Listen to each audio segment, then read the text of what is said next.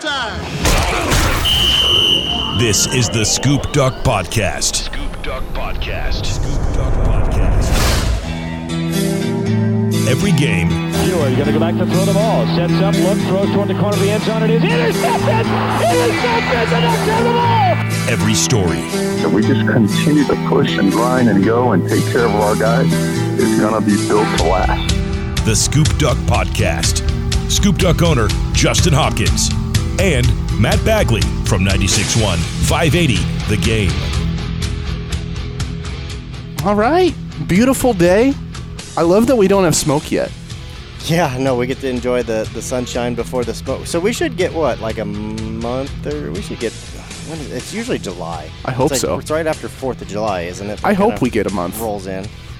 Yeah, where are we at? We're almost to June. So if we could get June and some of July, yeah, I, that would be nice. But it's beautiful out there. Yeah. Just PSA nobody, please, nobody set any fires. That would be great. Right. Please, we're asking. Matt Bagley, Justin Hopkins, another week on the Scoop Duck Pod. Recruiting is just intense right now. Yeah, I mean, there's just well, I mean, there's a there's a few things that go over, and I guess we should. Uh, one thing we, I want to mention here is uh, we won't be recording next week because I'll be in Mexico, and I'm not going to be recording from Mexico, so you'll get a break next week. Okay. Yeah, Little siesta. little siesta for everybody. Yeah, but this week we're here, and I'm getting ready for Mexico, so there's that. But yeah, we- we've got recruiting. You know, obviously George Horton's out at baseball uh, for Oregon. You know, there's that to talk about a little bit.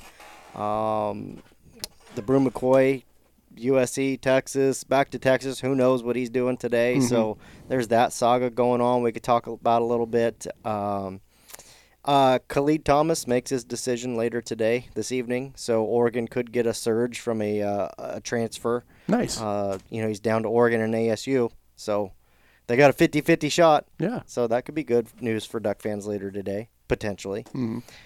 Other than that, yeah, just kind of a here we are, late May day, and and uh, yeah, I, I think the biggest thing is the you know the baseball news, I guess, just because it happened yesterday.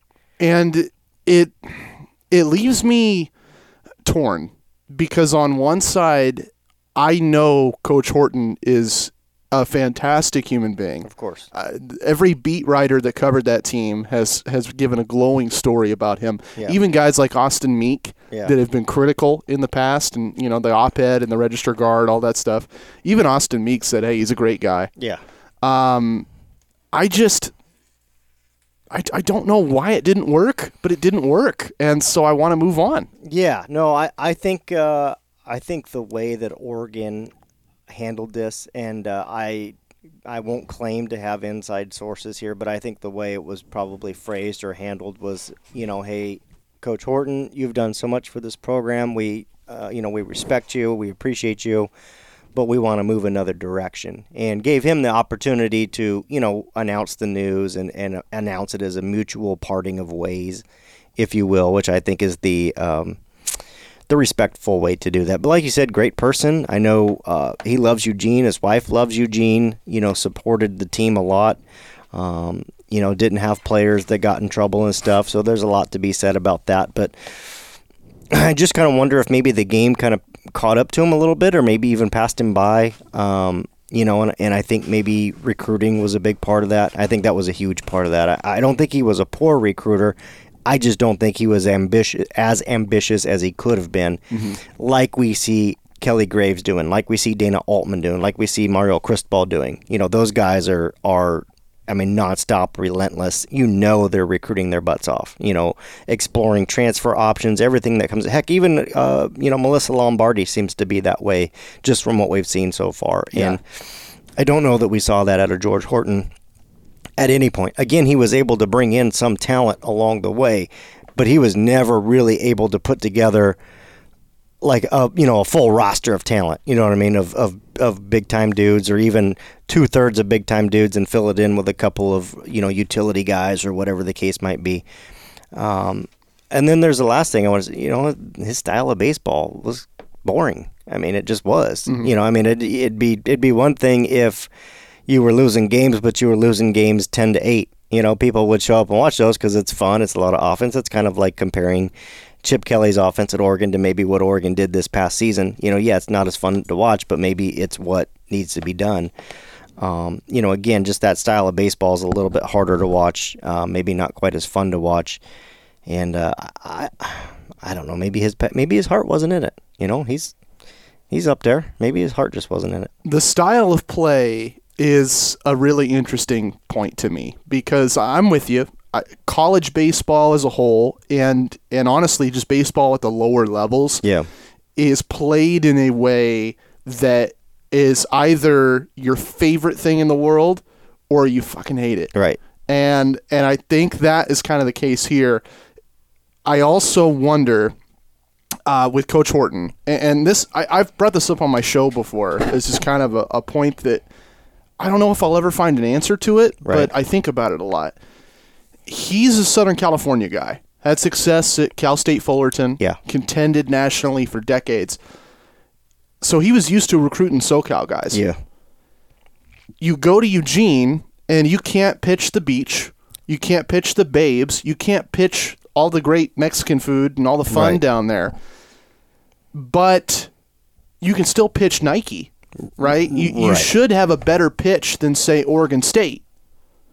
And yet Oregon State gets those Cali guys and the Ducks can't find them. Yeah, I think uh, maybe perhaps he underestimated. I think, along with what you're saying, maybe he underestimated how hard it was going to be to start a new program because he obviously jumped on board. You know, when Oregon said, "Hey, we're going to go ahead and and and uh, you know put together a baseball team, have baseball," Yeah. and you know, I'm sure that's hard. You know, if you're at this point for Oregon State, you're able to pick who you want based off success that you've had in the last, you know, five. You know, winning cures all. We know that winning cures all.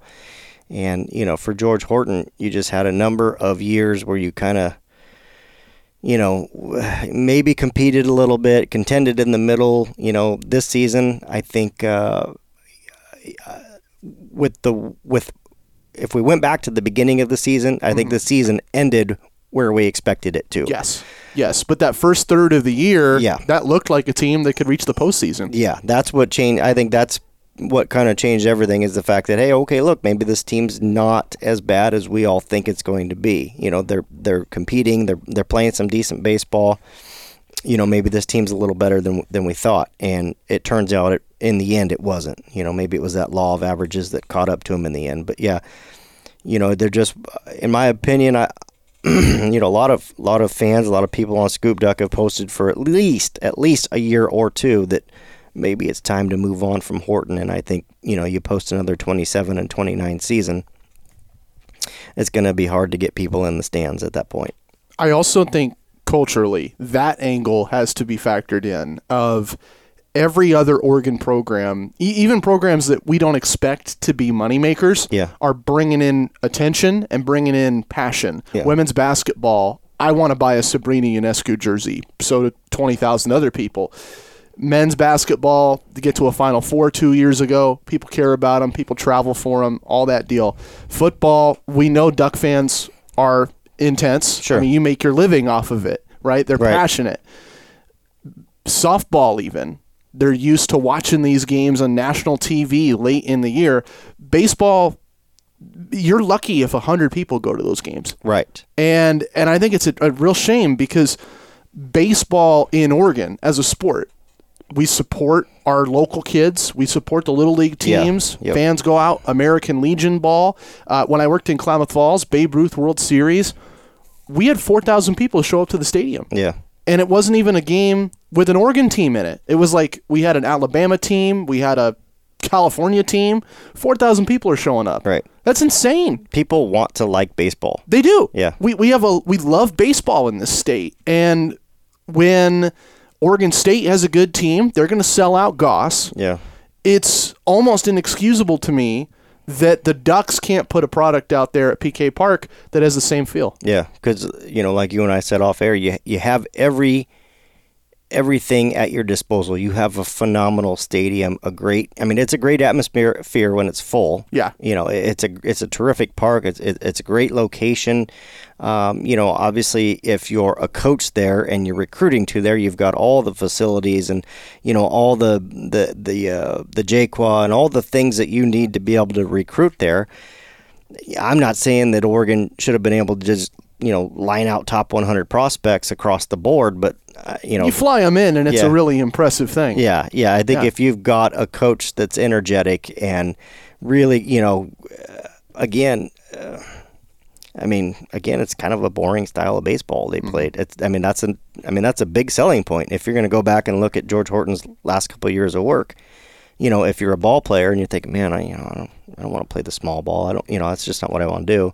I mean, you got metal bats for crying out loud. That's ha- you get half the field just by having a metal bat, really, if you're able to swing it. So, um, no, I, I, I, I, again, just going back to it, not to rip on, on Coach Horton because he did so many great things, but this needed to be done. I think it was the right thing to do, and I also think that it was handled pretty much to perfection. Yeah. No, I agree. I think that you had to give a long rope to a legend. Mm-hmm. They did that. You had to stick with him through the hard years. They did that. And now we've kind of reached the end of that. Yeah, Now moving forward, and I know that I'm not plugged into the ins and outs of college baseball. I, I literally just cover the two teams in this state. That's it. And I, I assume you're about the same way. yes. Have you read any names on Scoop Duck that caught your eye? Is I like this guy. Yeah, Uh, to be honest, I, I wouldn't know the foggiest about any of them, to be completely truthful. So, uh, yeah, you know, if I sat here and, and pretended like I read some names, which I did read some names, but, um, you know, to know whether that would be a, a great hire or not, I, I, just don't feel I could knowledgeably say. So um, I think we'll hear some, you know, obviously with this just happening yesterday, you and I talking, uh, you, you know, recording on a Wednesday, happened on a Tuesday. Um, you know, I, I'll bet within the next week or so, we'll probably see two, three, four names surface pretty consistently through all the outlets. You know that that uh, might be getting serious consideration or or uh, you know really want the job or whatever. I, I think somebody's going to want this job. Yeah. I think that's the thing. Oh, totally. And and I agree with you. It's not going to come out tomorrow. Right. But let's say Tuesday after the regionals have finished and we have 16 teams left, there's a lot of coaching candidates that now have some free time on their hands. Yeah. So all of those guys from some really good programs there's an opportunity there. Yeah. Well, you know, or you could do, yeah, you may end up having to do like what softball did and, and poach an assistant and promote them or whatever the case might be. Um, you know, I don't know if that's something Oregon wants to do or needs to do, but again, here's the thing it's still a relatively new program it seems like it's been around forever and they've had you know they've had several years under their belt but they've only had one coach you know since bringing baseball back so uh, you know i think it's sort of a you know it's a, it's a little bit of a you know difficult job to gauge if you will so you know will does the candidate believe they can recruit to Oregon, win at Oregon? Obviously, that's what they're going to be looking at. Mm-hmm. I think they can, but it's going to take the right guy to, to realize the you know the the strong points of Eugene, Oregon, and also wanting to try to compete with the Beavers. You know, 45 minutes away from you, who are good and have been good and will continue to be good at baseball. hearing you talk about this, there's two points that, that really pop in my mind. One is this seems like it couldn't be any any further from the Cristobal situation of what Mario thought he was stepping into with football. Yeah, And then the other idea, if there's any analogy in, in the past of Oregon coaching hires, it's not going to be softball where you have a perennial power and Right. you're looking for the next person to lead it. It's not going to be football, same deal. right. I don't think it's men's basketball because they have a history of success even Yeah. before Dana Altman. Yep. Kelly Graves really stepped into a, a, a dire situation there with the women's program. and a bit of an un- unknown. Yeah. Now everybody knows who Coach Graves is, but when he came to Oregon, it wasn't like, oh man, you know, Oregon got Coach Graves. They're about to be a you know perennial powerhouse. Yeah. Wasn't the buzz at all. The casual fan didn't know that. Right. No. And now, you know, everybody knows who he is and everybody knows who Sabrina is. And, uh, you know, yeah, I, I agree with you wholeheartedly. I believe that, you know, this baseball program compares most to the women's basketball program, maybe just kind of where they're at, you know, apples to apples. So, again, you know, I, I guess uh, at this moment, it's hard to argue with most of the moves that, that Rob Mullens has made. You know, I mean, obviously, you know, getting, you know, deciding on Coach Cristobal and, you know, upping his contract, you know, realizing that Dana Altman was the guy, Kelly Graves was the guy. Jury's still out on Melissa Lombardi, so we'll Yeah. see there. But that's that's the one wild card to me. It is. I, I thought that they did those girls a disservice.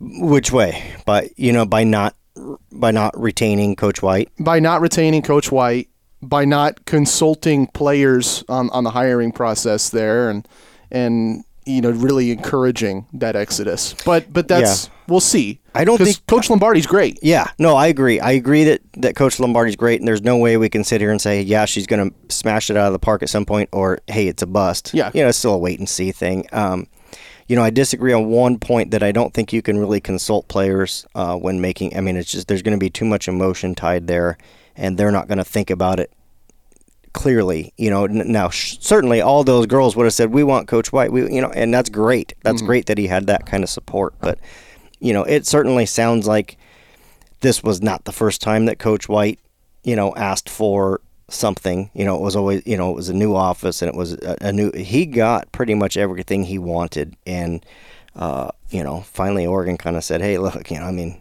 you're here. We've given you everything you want. When do, when are you going to stop asking? You know what I mean?" And I mean, I, at the end of the day, I realize it's not a moneymaker, and I, I know right now it doesn't look great, but Texas offered him a lot of money. And I still think Oregon's going to be able to do a lot of good things by not having that big of a contract tied to their hip. So we'll we'll see. Um, yeah, certainly this year it- it's it's tough comparison. It's hard to say it wasn't worth keeping him. It probably was, but I also think that's a short term way of looking at it as well. I think I think long term Oregon's going to be fine. I mean, yeah, they won under Coach White, but they didn't win big. I mean, they you know same thing as it happened to Texas. You know, they get into the the regionals or or wherever, and you know get bumped. And it's great to have that much success and be you know and get there, but at the end of the day, if you're not progressing, you know, is that is that like the top? Is that I mean, because he had a pretty damn good team down in Texas too that he took over. Yeah. So No, that's know, fair. I That's don't know. fair. I don't know. I you know again, just I don't care how successful softball is. It's never going to make that university much money. No. or any money. No. you know, and it's not to pick on softball. I'm glad they have it. I'm glad they support it. I'm I'm glad to cover it. Um, you know, on my end of things, that's not the knock. I'm ser- I'm I'm merely talking financials. Yeah. And, you know, unfortunately, you can, you know, if you're Rob Mullens, who is a bean counter, probably almost by his own account, um, it, it's tough to allocate so much money to something that you don't get a return on. Yeah.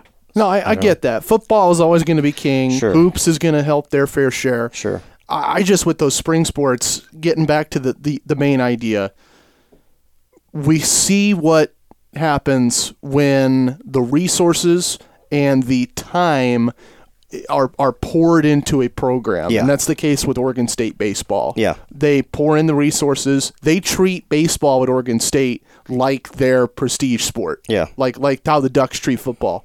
And they win national titles. Right. And I think Oregon can put the effort there. Yeah. The bigger bigger staff, better facilities. You got the, the Nike backing, you got all the branding, you got Eugene. Right. To me, there's no reason why they can't hit a home run with this hire. Yeah, obviously it takes money to make money at that. I mean, just like you said, you know, North Carolina pours in a ton of resources into basketball. Duke, the same thing, for a reason, for for a very logical reason. You know, Texas for football. I mean, we can go down the list, and like you said, it does require uh, significant uh, financial backing to make all those things work. But yeah, I, I, Oregon can do it. Like it's going to cost them money, and uh, you know, unfor- the hard part is going to be how much Kilkenny wants to throw at it again, because really he's the kind of the linchpin, the one that you know really wanted baseball. That's how this all came together. So, um, yeah, I can't imagine he. At this point, it's almost a protect your investment sort of a, a of a deal. Like, hey, you've already allocated so much money to that stadium and just to the program in general. Mm-hmm.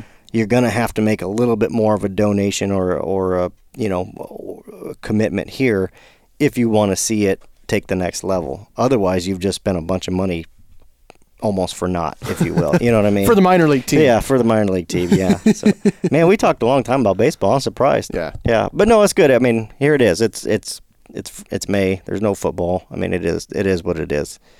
I just would love to see Like I, I- hear about, and, and I know your listeners are going to be p- pissed at this every time I bring it up. But like, I always hear from Beaver fans how they love going to Goss. Sure. If you could build that culture at PK Park, Yeah. where more than 100 people are going to games and you're talking like off air we were chatting and you get to have a beer sit on the first base line and just watch some baseball yeah. And I think you can. yeah I think it was a boring brand of baseball. Nobody was excited to go watch that baseball team, not only because they were mediocre, it wasn't fun. You know, uh, again, like if if if if Oregon baseball was losing 12 to 10 or 12 to 8 on a nightly basis, people would still go and watch because it's a lot of at least it's a lot of fun. yeah better than 28-7 And you're not, yeah, you're not, you're not, you're not invest. It's not a big investment, you know, financially. You know, if you've got a family and you've got kids and stuff, you start looking like, okay, it's ten bucks a ticket. Cool, no problem. You know, that's that's you know, it, you, you go to you know, you have football and you go to basketball sometimes, and it's fifty dollars a ticket or more, whatever the case might be. Well, that's a huge expense. I don't think anybody was deterred from going to baseball because of the expense. Mm-hmm. I mean, it's just not, and it's a great place to go. The kids can run around a little bit. So you have all those things. I think it was merely the product on the field. People didn't want to go watch the product on the field, and you can't blame them. all right now let's talk about something people do want to watch Yeah, or listen about. Yeah, listen to. this football team Yeah, it's football. It's football. Uh, you know, we obviously, you know, we went over the Chris Steele news. He tweeted this week that he's visiting. Uh, what day is he visiting? I can't remember. He's visiting next week, I think. sweet Um, so yeah, he's visiting. USC's continuing to push for him uh, as hard as they possibly can. He has signed. He has signed with Oregon, but as we're seeing with Bru McCoy, that you know, I, I guess that doesn't mean it. doesn't mean the end of the world, if you will. NLI can be faxed in and compliance can dot the I's, but yeah. Have, have you ever seen a situation like that, Bru McCoy? I, I tell you what, we are front and center, and I've I've said this before. I said this when the graduate transfer rule went into effect, and I've said it along the way for a couple of transfers that were able to petition a waiver. You ov- you've opened Pandora's box, and once you've done that, it's damn near free agency. Mm-hmm. Is about where we're at. Yeah. I mean, you know, for for Fields to get a waiver, for Tate Martell uh, to get a waiver down at Miami. I mean, it's just it's asinine. I think it's ridiculous. Now, I don't have anything against those players, and it's perfectly fine that they were able to. But the NCAA is literally opening Pandora's box as we speak. I'm really interested to see what they do with Bru McCoy. Um, oddly enough, your to answer your question, uh, a few years back, there was a uh, defensive lineman out of Utah. His name was Wayne Kirby. No real impact at Oregon. Mo- the the diehards that I'm that we're talking to will probably remember the name, and and others won't. He left and transferred to BYU. When less than I don't know, it was three months, four months after he was at BYU, he tried to come back to Oregon. Wow. Yeah, and they didn't take him. so I have seen the scenario bef- somewhat before. It didn't actually unfold all the way, and it wasn't a it wasn't a very public thing that people. But I mean, I can tell you firsthand, as Wayne Kirby was messaging me directly about coming back to Oregon. He attempted to come back to Oregon whence after he had left and gone to BYU, and I don't think I don't remember what. Anyways, I I haven't seen his name surface. He he's probably still eligible for maybe a year now. I'd have to look up. I don't know. He might have another year. I don't. I don't even know if he's still playing. I have no idea. But yeah. So to answer Yeah. now, Bru McCoy obviously uh, totally different. That's a, a high profile, you know, five star, top rated recruit. Um, you know, read something on Twitter today that said, you know, Coach Herman and his receivers coach and his quarterback Ehlinger and all these guys are going to fly out to L.A. today to try to convince him to come back uh, or something of, of like that. So I, I, you know, I don't know. I, I, I think it's fun that we're, and I say we're, I mean like basically every other fan that isn't a Texas or USC fan is just sitting here watching the drama. Eating popcorn, Yeah. sipping bourbon, just Yeah. wondering what the hell Yeah. happened here. Like, if you got to send an entire flight crew full of everybody in your program to pitch this kid, uh, to me that's that's too late, right? you well, I- shouldn't have to do that. I, I, I, this was my response on Twitter to it was, you know, once the ex girlfriend's made up her mind that she's gone, good luck. Right. She gone. yeah, you gotta, you Yeah. just gotta, you know, delete the phone number. Move on. Right. I Yeah. love that analogy. Yeah. I I said it this way on my radio show yesterday. I don't blame the kid. I blame the handlers.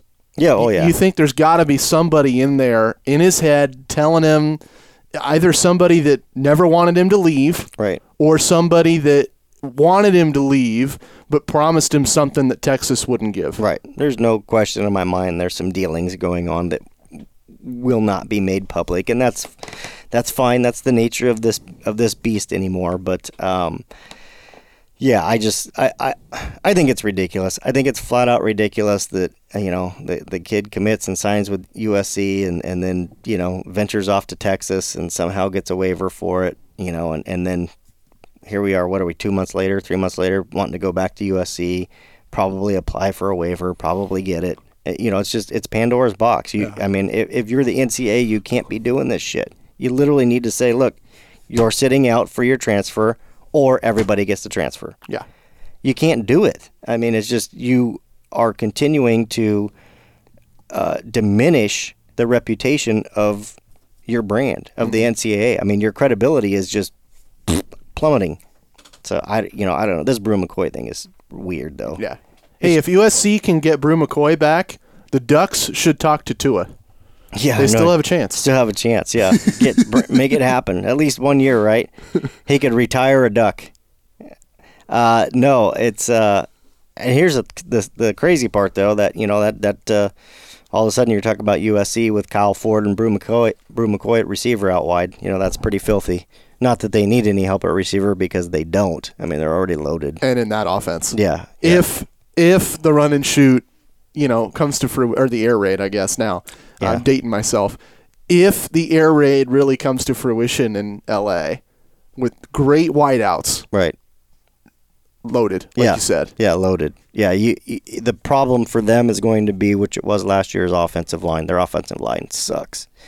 Uh, unlike Oregon's, it's it's it's a needs a ton of work, and that mm-hmm. right now, offensive line is one of the biggest limiting factors for USC and for UCLA. Both of those programs are stunted at that position, and as brilliant as I know Chip Kelly is, you can only do so much. If your quarterback doesn't have time to throw, you know, to throw the ball, or your running back doesn't have a lane to run through, it don't matter what play you call, it's not going to happen. Right. So, um, you know, right now, uh, U- USC could be successful vertically, but again, you know, you're gonna you're gonna see a school like Oregon or ASU or somebody. I mean, they're gonna line up and just bring pressure, and I don't blame them. Line up and just dial after the quarterback. At some point, you're going to pop him good enough that that's the end of the ball game for him. Mm-hmm. You know, you just your your quarterback can't survive that. Yeah. Uh, two angles that really fascinate me when you think about USC's line. They're adopting an air raid scheme, and over the development of that offense, I think back to when Mike Leach was at Texas Tech. Uh, oh, one sec. Oh, I think back to when Mike Leach, uh, Mike Leach was at Texas Tech. Um, he was notorious for playing his offensive linemen on islands. They had Yeah. wider splits, Yeah. and they were man blocking scheme all the time. And every other coach in the country went, "This is nuts!" Right. right? Fast forward to today in Pullman, Mike Leach is notorious for the opposite. Right. His linemen are tight together. They got a zone blocking scheme. Everybody's moving in cohesion all the time, and uh, and I, I really noticed that when I was doing our draft show this year, just compiling all the players in that first round, and everybody on Washington State is the ideal zone guy. Right. I wonder what sort of line scheme USC is going to adopt, and Yeah. and whether it'll end up with them kind of putting a square into a round hole. Right. If if they have the personnel for it or not. Yeah, I, I think that's going to be the key to USC USC's success. But uh, you know, good good news is the Ducks play them.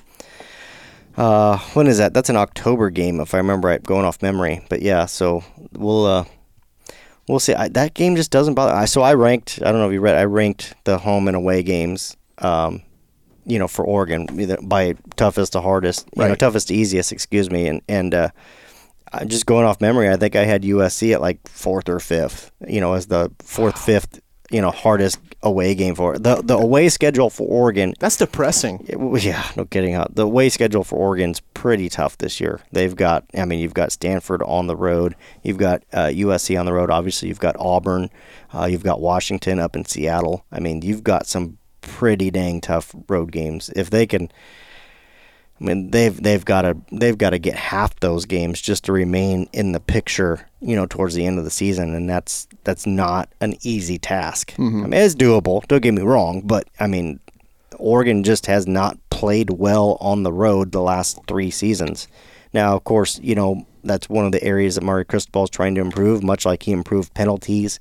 You know, they're trying to imp- improve explosion plays this year. I- He he's I, I, much to Cristobal's credit, he identifies the areas of weakness and does try to improve them. You Yeah. know, I do I do credit him for that, but you know, those aren't the types of things that that are fixed overnight, unfortunately. So. I don't know. But yeah, there's the Bru McCoy situation. Um, and then football. You know, we got football. It's going to be a while. We're, How- how we're, much- we're under 100 days, though. That's that's amazing. We're at like 95 or 94 or something. I don't remember. But so yeah. you can start counting jersey numbers. yeah, you can start counting jersey numbers. Yep. That's one of my favorite Yep. traditions in media of, of the lazy writer and lazy radio guy that says, "Oh, we got 94 days. Right. Best 94." Yep. You know, uh, we see it everywhere. Yeah. Every team, every year. Um, I'm floored by how many times you've mentioned Arizona State today. Yeah, I just it's I mean I mean look at them. Look at what they're doing. I mean just you know, I was pleasantly surprised last year by what they did. Uh, on the recruiting trail, they are becoming a real force out there. They're never going to be USC. That's just not how it's going to work for ASU. But I mean, they're positioning themselves in the conversation, you know, right now it's Oregon and everybody's behind Oregon as far as recruiting. Yeah. There's no question. Stanford's going to do what Stanford does. I don't put them in the equation. They're a different animal. They can't. They're never going to be able to to out recruit everybody. No, it's David just- Shaw talks about that Yeah. in every interview. He says, "Hey, we can only offer the guys that can actually get, Get into in. the school." Right. Yeah, we can't get them in like happens elsewhere. No.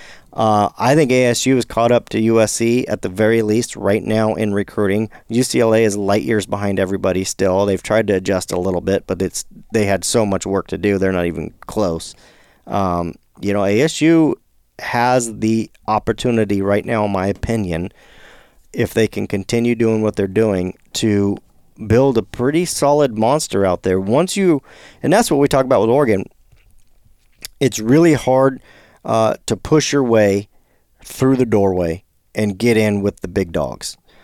But once you do, it's a lot easier to stay in there. And and I and ASU is the one right now to me that is, you know, knocking on the door, and they're a class away from maybe being able to have enough t- talent on the field to kind of become that next tier team that you know just like Washington did about six years ago Right. with Chris Petersen. You know Right. that that was a, a powerhouse that had been in the room forever. Maybe got knocked out of the room, but no, you know not knocked almost knocked down the stairs there for a while. Yeah, They were they were terrible. They were knocked down the stairs, but they still had the infrastructure from Right. that tradition. Right. So you know, going up the going up the stairs is an easy ascension if you make the right moves and dedication. They did. They got back in the room. They're they're they're good at recruiting. I think ASU can be every bit as good as, as Washington. Can get closer to Oregon, uh, who's the top dog. And uh, you know, again, right now, who else is there? I mean, UCLA doesn't recruit that well. Cal recruits okay, but they really are picking their spots. You know, like, hey, you know, we're going to get a couple four stars, but we're going to make our money the Boise State way and go find, you know, maybe the guys that not everybody's recruiting as hard that work for us. You know, that's that seems to be what they're doing a lot of, and they're doing. I mean, you know, they're doing a good job of that. Um, you know, I like that they took Alfieri and Filkins from the state of Oregon. Those are a couple state of Oregon preps. Those guys are committed there, Yeah. and those are good, solid players. Are they elite players? No. But they're good, solid, make your program better players. Right. Whole lot of whole lot of ticked off Beaver fans for what it's worth. Oh, I'm when sure. those guys signed with Cal. Yeah, I mean, you know, Oregon State literally is trying to figure out how to recruit right now for whatever reason. You know, I mean, just uh, and uh, I don't think it's the recruiting office. I don't think it's the coaches that don't know how to recruit. It, it starts at the top. I mean, Jonathan Smith. It's just like building the identity of your program. You know, we know what the identity of the program is under Mario Cristobal. Yeah. We didn't know what it was under Mark Helfrich. And and that's the point. I've talked to both of those guys. I can tell you, Jonathan's a great guy. Yes. He's no Mario. Right. No. Totally different people. Correct. Yeah. I mean, he is closer to Mark Helfrich than he is to Mario Cristobal Very much so. from from that standpoint. From I- that standpoint. I never even thought of that. Uh, He is Mark Helfrich. Yes. Yeah. Absolutely. And and you know, one of the things as that style of coach, if if that's your style, it's okay. But what you need to identify is what your weaknesses are if you're that kind of coach. Well, your weaknesses are recruiting. You don't like it, you don't really get it, and you don't want to do it. Yeah. That's fine. You still got to do it. So go hire the people to do it for you Right. and say, "Hey guys, get me the horses and I'll win the race." You know, and that's what you do. And you know, that, I think that was one of Mark Helfrich's downfalls was he didn't like recruiting and he wasn't especially good at it. He was he, he was he was good enough at it, but that was considering that he was at Oregon. It's a hell of a lot easy. It's it's it's easy to recruit at Oregon. I mean, it is, Yeah. despite what Scott Frost says. It's it you know it's a program that sells itself, and he walked into a program that was winning. Mark Helfrich did.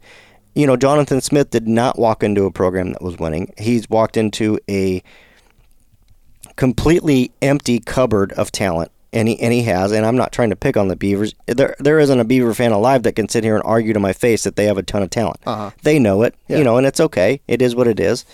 Um, you know, his weakness is recruiting right now, and he just needs to turn that over to either his recruiting guys or he needs to hire a uh, a coach that you know specializes in recruiting. There are a lot of coaches out there that hold a recruiting coordinator title. When Cort Dennison came over to Oregon, he held linebacker, outside linebacker coach, and football recruiting coordinator titles and he didn't carry the recruiting coordinator title at Oregon, but there are a lot of coaches in that nature that know how to do it, know how to run it, and he needs some of those guys on his staff. But, anyways, I don't know how I got onto that, but We, yeah, we were just talking about the whole Pac-12 and A- and ASU. ASU, and yeah. What is ASU? What is Herm?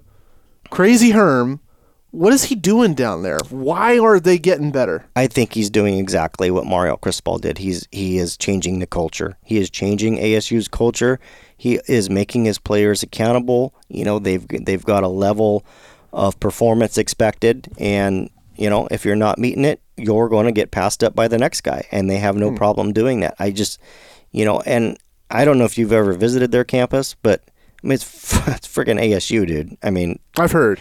It's, it's One- one of our one of our local TV guys is an ASU guy. Oh, so yeah. I've talked to him about it.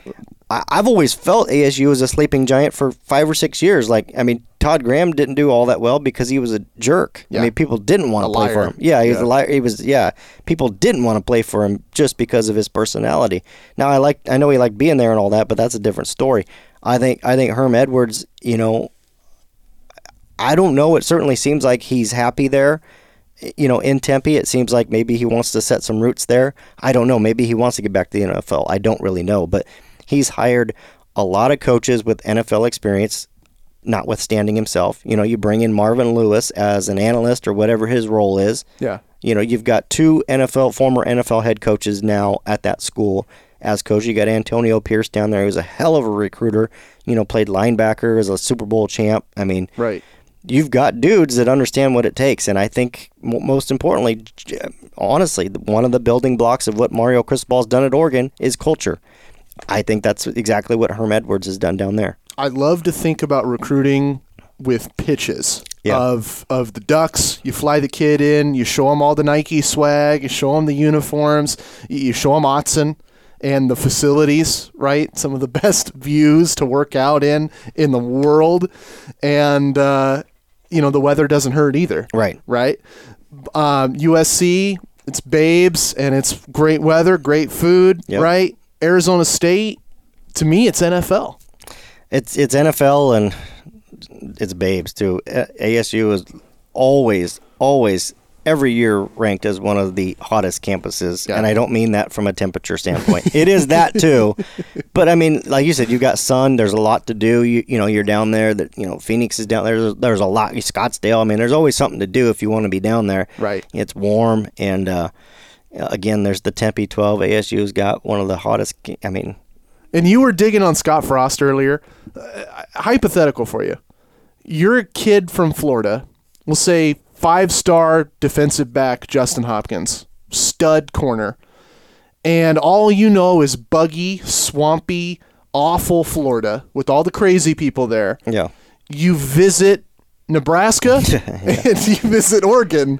Where are you going to go? Yeah. No, I I I, uh, I love the tradition of Nebraska. There's no question. They've got a, you know a tremendous stadium, tremendous fan support. All those things are top notch. But I've always wondered. I don't know how the hell Oklahoma recruits as well as they do because it's frickin' Norman, Oklahoma. It's a dump. Yeah. Yeah. You're never paying me to move there. Right. And Eugene has its shortcomings, don't get me wrong, but it's a nice, clean little town. There's stuff to do. I mean, you know, it's, it's not for everybody. Yeah. If there's a kid that's worried about, you know, if there's any good clubs that are out there, or, you know, and I get being 18 years old, I get it. Or Eugene's not for you. Right. And, and, and we've, you know, we've heard kids that have, you know, basically verbalized that. There was a, a defensive lineman out of Louisiana that, uh, signed with signed with LSU over Oregon because there wasn't enough for him to do in Eugene, Oregon turns out that kid got in trouble and thrown off the team. But you know, um, that's just how it works. But I mean, if you're, you know, like uh, for instance, Oregon hosted um, Nash Hutmacher uh, a couple weeks ago, week and a half ago. He's an offensive lineman out of the Midwest. It's He's, a great football name. oh, it's a great football name, and his dad's. I mean, he's a he's a he's a wrestler. I mean, he's a tough kid.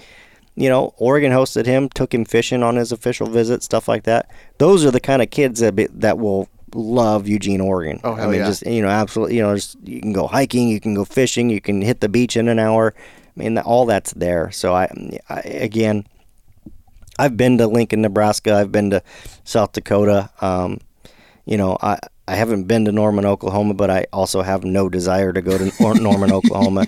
I- It, you know, to me, there's a lot of great. You know, I don't I don't know how Mike Leach recruits the Pullman. I mean, you know, that, Yeah. that's a hell of a sell job too for a kid out of SoCal. But I mean, if that's your best offer, it's, I mean, if you're an offensive player, I totally see it. Yeah. just from that standpoint. Well, I, I, I think Mike Leach, my guess for Mike Leach is personality. Yeah. Of you sign a Gardner Minshew, you Right. sign somebody that's not the conventional guy, he's kind of got a couple wires missing Yeah. in a good way, because that's Mike Leach, yeah. right? Crazy loves crazy. he generally doesn't recruit guys that Oregon and Washington, Stanford, or USC are recruiting because he won't get them. He mm-hmm. he drops down to that next. He's usually fighting Cal or Utah, you know, for uh, for recruits. And it, but that's okay. Identifying where you fall in is is a valuable tool. You know, going out and over recruiting where you're at is dangerous for a coach because then you're going for backups at the end of the cycle and you're you're in trouble. Yeah. So, and it's worked well for Mike Leach. He's picked up some really good talent along the way, some really good players that honestly uh, Oregon would have liked to have had in the, in the past few years. So, Yeah. But yeah, ASU I think is doing a really good job. I think that is the next team to come up on the rise, and uh, overall I think it's a good thing. Uh, right right now, the Pac-12 has a, a branding issue. And the only way that gets better is by making more of the Pac 12 teams better, in my opinion Totally. and it really hurts them that your biggest media market teams suck. USC and UCLA. I mean, you know those those two teams used to find their way, you know, on TV every week. One of them would be on. You know, you'd have the, the Rose Bowl. You'd have you'd have the, you know, you'd have USC versus UCLA. Uh, you know, the battle for LA would always be on NBC or something, and uh, nobody wants to televise their games. No.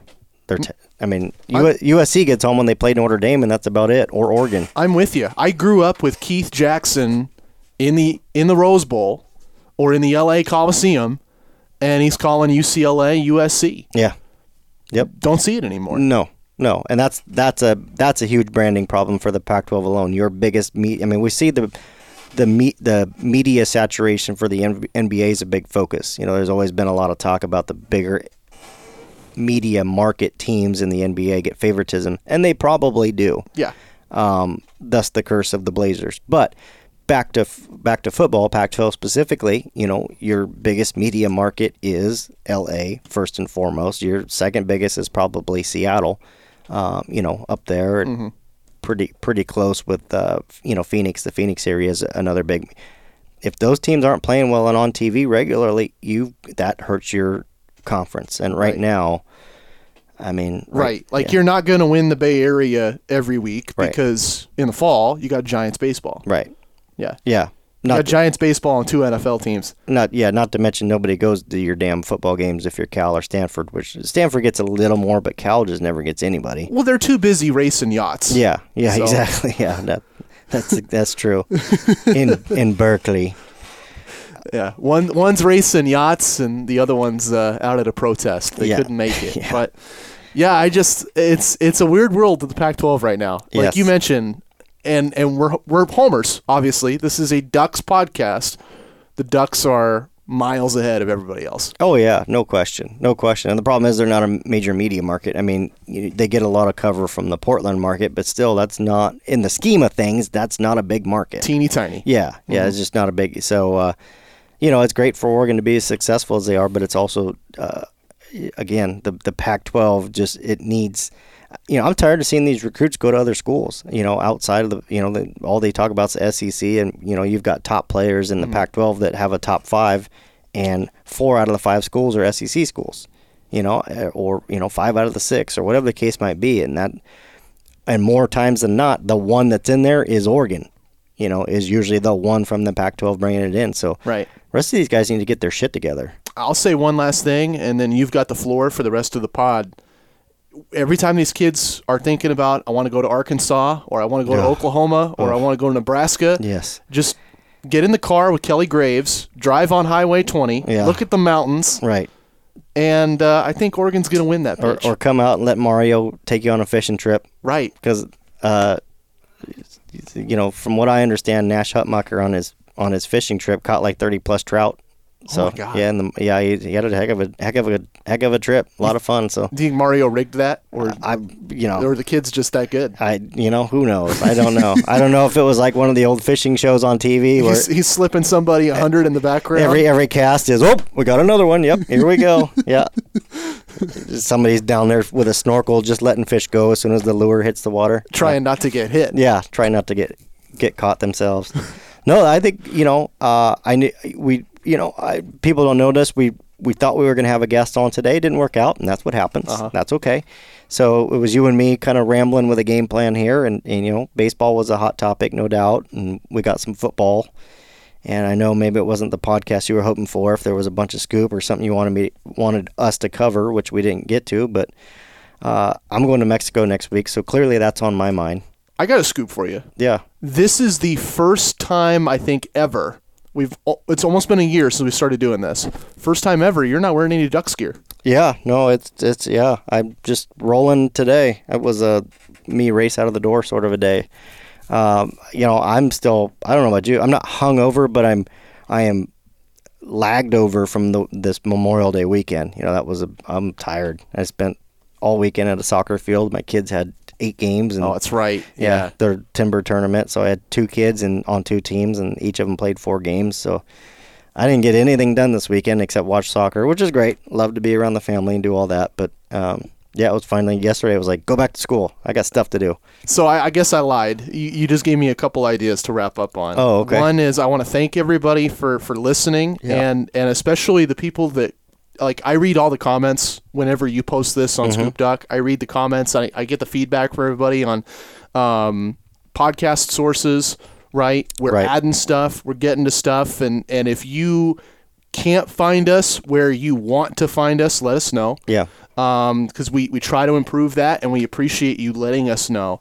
And then the other thing is, uh, yeah, Memorial Day. Yeah. I asked this to one of my guests yesterday. I'll bounce it off you. Everybody's got a Memorial Day story in their family. What's yours? You mean from this weekend? Or just Yeah. like like who do you think about when you celebrate Memorial Day? Oh, uh, you know, I, odd, ironically enough, I don't have much uh, military background in my family at all. So my uncle did go in the Navy, uh, did serve in the Navy, excuse me, and it was a long time ago. Um, but he did uh, a couple of tours out on the big, the big, huge carriers, you know, and so there was one summer, gosh, I had to be like 10, 9 or 10. There was one summer where me and my grandpa uh, flew to Hawaii and jumped on the carrier with him. Uh, it was a family thing. And came back. Where we? I think we came. We came back back to San Francisco or something. I can't remember where we ended up, but you know, we hopped on and we were on the carrier for like a week, four or five days or whatever. Wow. A- And, uh, you know, uh, it, it was a, it was a really cool thing. It was just kind of something, and you know, so they were they were the the planes were taking off and the helicopters and stuff. So I was ten or whatever. So that was really cool to be able to just kind of see that and experience that. Um, they had this one particular gun on there that was like round or something. I don't remember if they called it like the Sea Whiz or something. I don't know. That thing could shoot off a gazillion rounds in a second, and they they fired it off a couple times for the for us to see. Like it was just a cool experience that I I remember. That that is my most military related experience. But you know, I know much like yourself, you know, utmost respect for everybody that serves. You know, Yeah. try and I try and you know buy a drink for somebody I see in the bar that's got a you know a, a veteran cap on or something anytime I can, just because I, I I have nothing but appreciation for those folks for allowing me to go watch my kids play soccer all weekend or you know whatever the case might be. It's just it's it's uh so yeah I don't have a lot of military background unfortunately, but again nothing but respect for those folks. Hey, I'm in the same boat as you. I don't like firing a gun. Never served. Got Yeah. a lot of family that did, and uh, just thankful that, that everybody you know does what they can and um, and, and sacrifices for our country. Yeah, they're much tougher than me because I, you know, being is you know serving in tours and some of these things that the, that the that the men and women do are just uh, incredibly incredibly brave and incredibly selfless. It's just, I mean, it blows my mind. So I mean, we are fortunate to live here, no doubt. All right, so that's this week. That's this Next week. week, no pod. No pod. Wrap up We, one. we would have to speak in Spanish the whole pod. I can't. I, you could do that. I No, can't do that. so that. it'd be it would be really awkward. Yeah, it'd be, My fiance makes fun of me because she's Mexican. Makes fun of me for this all the time. All I know is food. right. yeah. No, it'd be it'd be uh, all most of our reader, listeners would just be like, "I heard football was all I heard." You want to ask me yeah. about like paletas? I can. I can talk ice cream. You want to ask me about food? I can do that. And, uh, that's all I can do. Have so you, uh, have, have you been to La Luna yet? Down by Harry and David? no. Yeah, it's new. It's open. That's where we ate on Monday after uh, soccer was done. Okay. Awesome Mexican food. I'll have to try La that. Luna. Yeah, no, it's one of the one of the guys who used to uh, own several of the Sea Casa floors. It, it- it's not. Oh, okay. No, so there was two owners. There Yeah, was, yeah, yeah. but it was it was it was the other one that Okay. didn't get in trouble. That's Yeah. my wheelhouse then. Yeah, no, but his food's awesome. 'Cause they So, were good people. Yeah, no, they were. Yeah. All So- right. But yeah. So you guys take the week off next week. We're gonna take the week off next week, and uh, I'll I'll, uh, I'll be back from my siesta, and we'll do it again.